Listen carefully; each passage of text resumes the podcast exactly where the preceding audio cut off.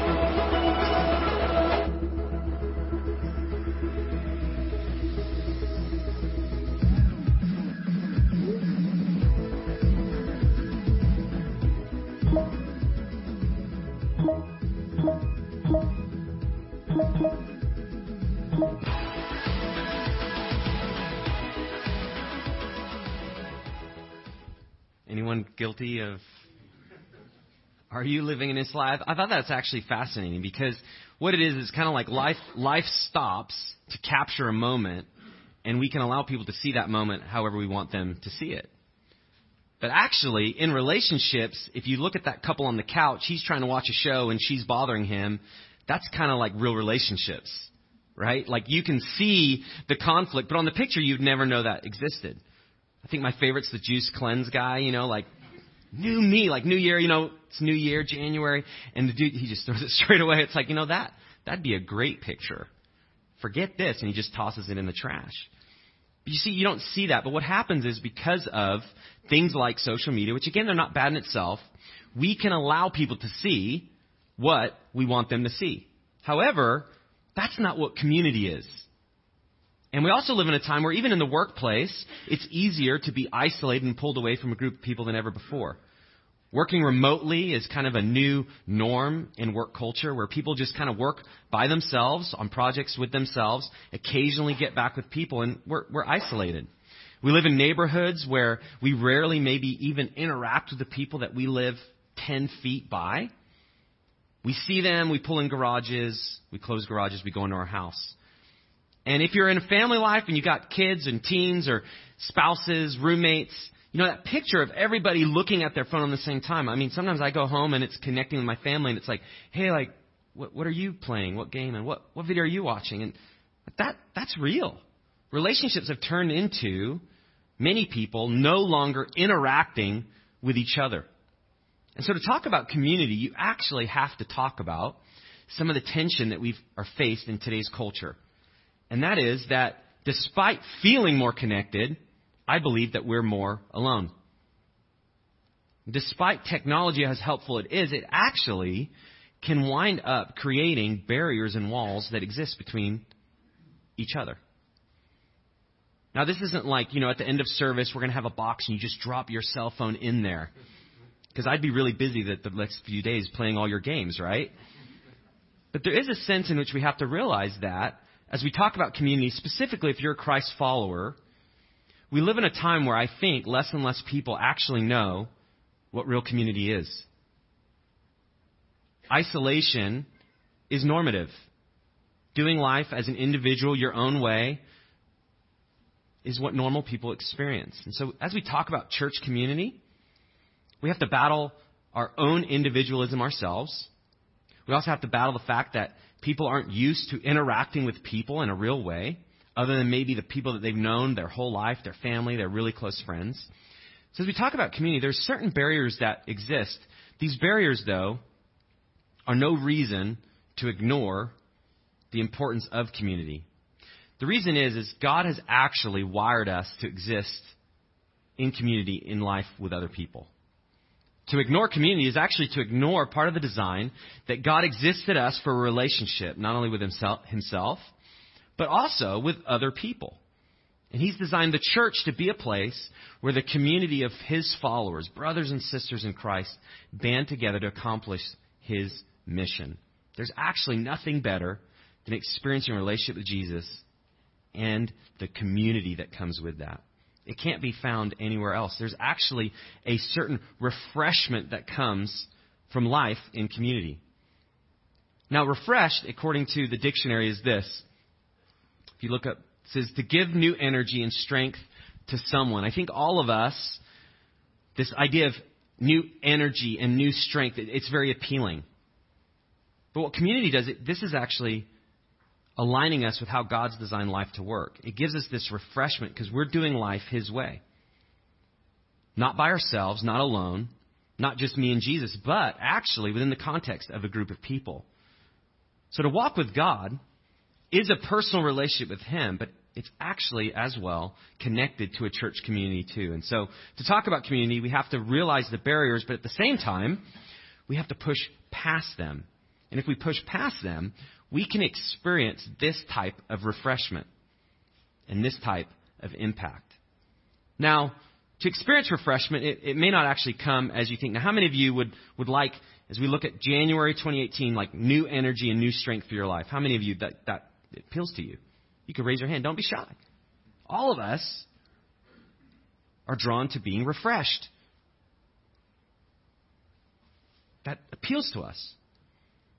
But what you find as you dig into the scriptures and as you walk with God and you do life His way and you do what He says and you follow Him in this relationship that He has with us, as you decide to make Him the leader of your life, refreshment doesn't come just through an app. You can't download it, it can't just be inputted into your life.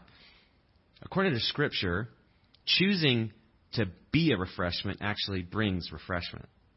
And that's counterintuitive as well. All of us want new energy and we want new strength.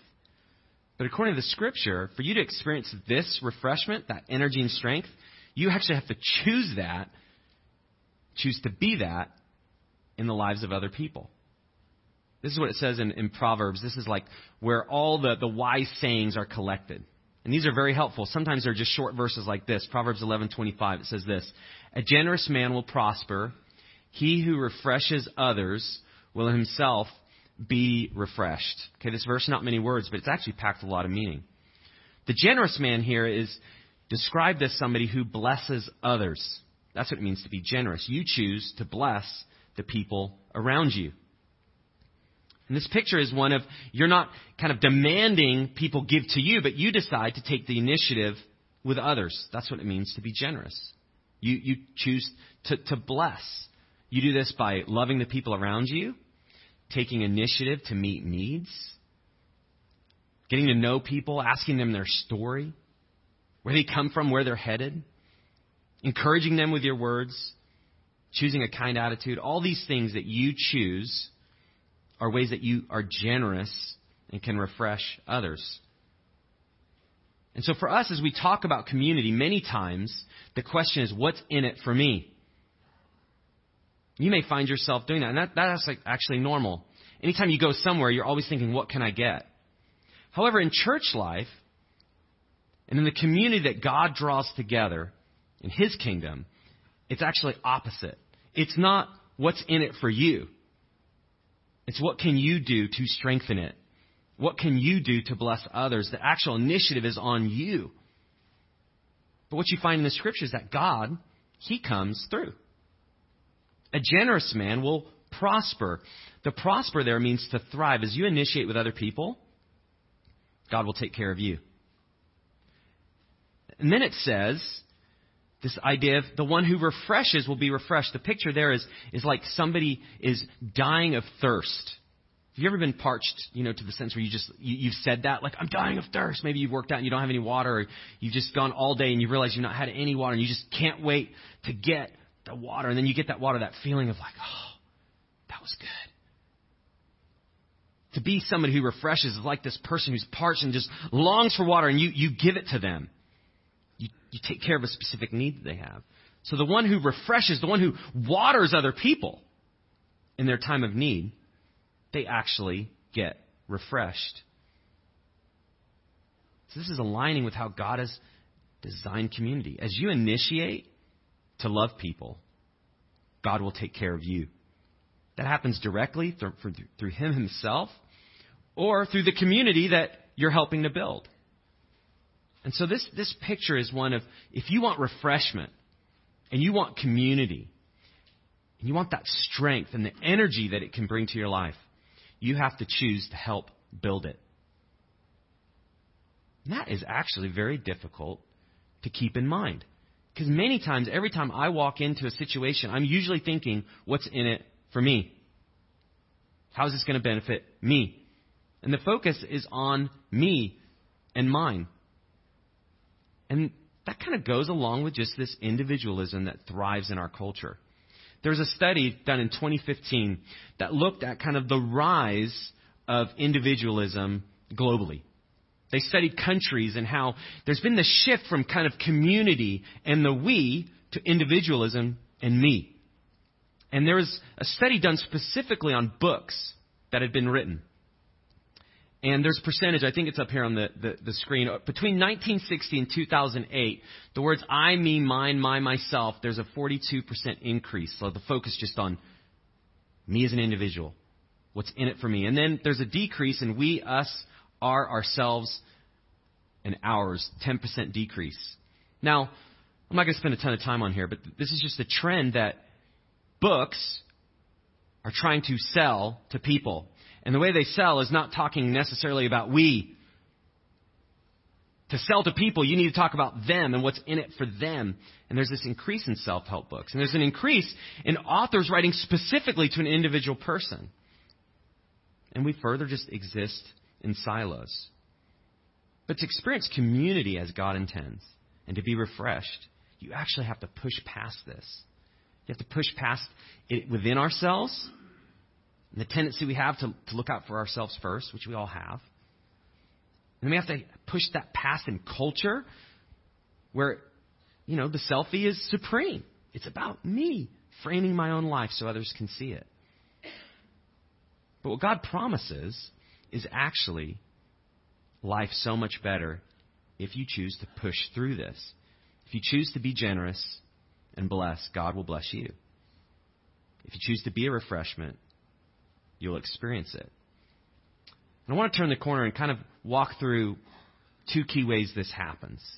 If you're kind of trying to experience uh, maybe your place here at Church in the Valley, we, we want you to do that. We want you to come to Church in the Valley and find a place where you can belong, where you fit, where you can have relationships, when you can experience God's purpose for your life. That's why we exist as a church.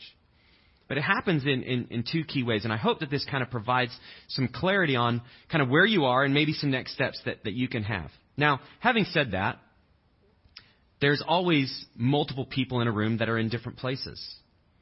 And so I encourage you to think through where you are and at your own pace, decide, okay, this is where I am and this is where I need to head. So just ask God to show you. Just right now, even as I'm speaking, just God, show me where I am and where I need to head. And, and through His Word and over time, He can do that. So you may want to ask Him that even as I'm speaking. So here's two key ways within our church community where you can belong and experience this kind of refreshment. The first is to build friendships. To build any community, it actually comes really on the foundation of the friendships that are being built. Now, refreshment, new energy, new strength that appeals to us all. But I think all of us would agree that friends and friendships and growing relationships is also something that is so dear to all of us. None of us like to be alone. Even if you're introverted and you need some alone time from people, there's a sense in which you don't want to live your whole life isolated. There's no joy there. The reason is because it's not about personality, it's about design. God designed you to be in community. And so to experience refreshment and place to belong comes as you build friendships. Now I want to describe this kind of how the, the early church in the New Testament, how, how they did this themselves. Now Jesus taught crowds of people, but he trained disciples. And the disciples that he trained, he wanted them to really start the movement of Christianity and the starting of churches, and he kind of showed them how to do that, and he, you know, modeled his life, and he gave them teaching and instruction. He did life with them over a period of three years. And then he was crucified, as was prophesied in the Old Testament. And he was buried, and he rose again. And he came back and he appeared towards crowds and he appeared towards the disciples. And he gave them final instructions.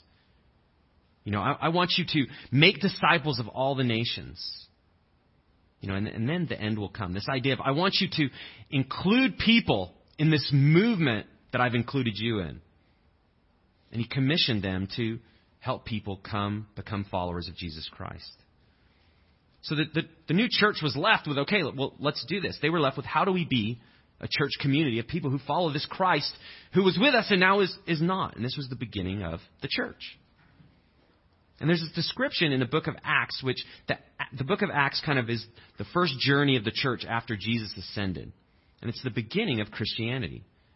And Acts is so helpful and instructive. But in this specific passage, it's describing in just a few verses the ways that this community inter- interacted. I, I want to share this with you. Acts 2:46 through 47 says this, "And day by day attending the temple together and breaking bread in their homes, they received their food with glad and generous hearts, praising God and having favor with all the people. And the Lord added to their number day by day those who were being saved." So this is a description of what was happening in kind of the first Christian community after Jesus left, after he ascended into heaven. And there's a few things that I just want to draw your attention to. First, the community is described as day by day. The church community, the people who are following Jesus, day by day had interactions with each other. Now, it could sound as you read that like, wow, the first church like didn't have jobs and all they did was just hung out all day. You're like, where's that church? Actually, they, they all worked for the most part. Everyone who was able, and they worked long days, sun up to sundown. So this day by day was happening before work, it was happening after work, but there was this continual gathering that they had in community. And notice it happened in two places. First, it happened in the temple. The temple would be like this. It's a place where the Christians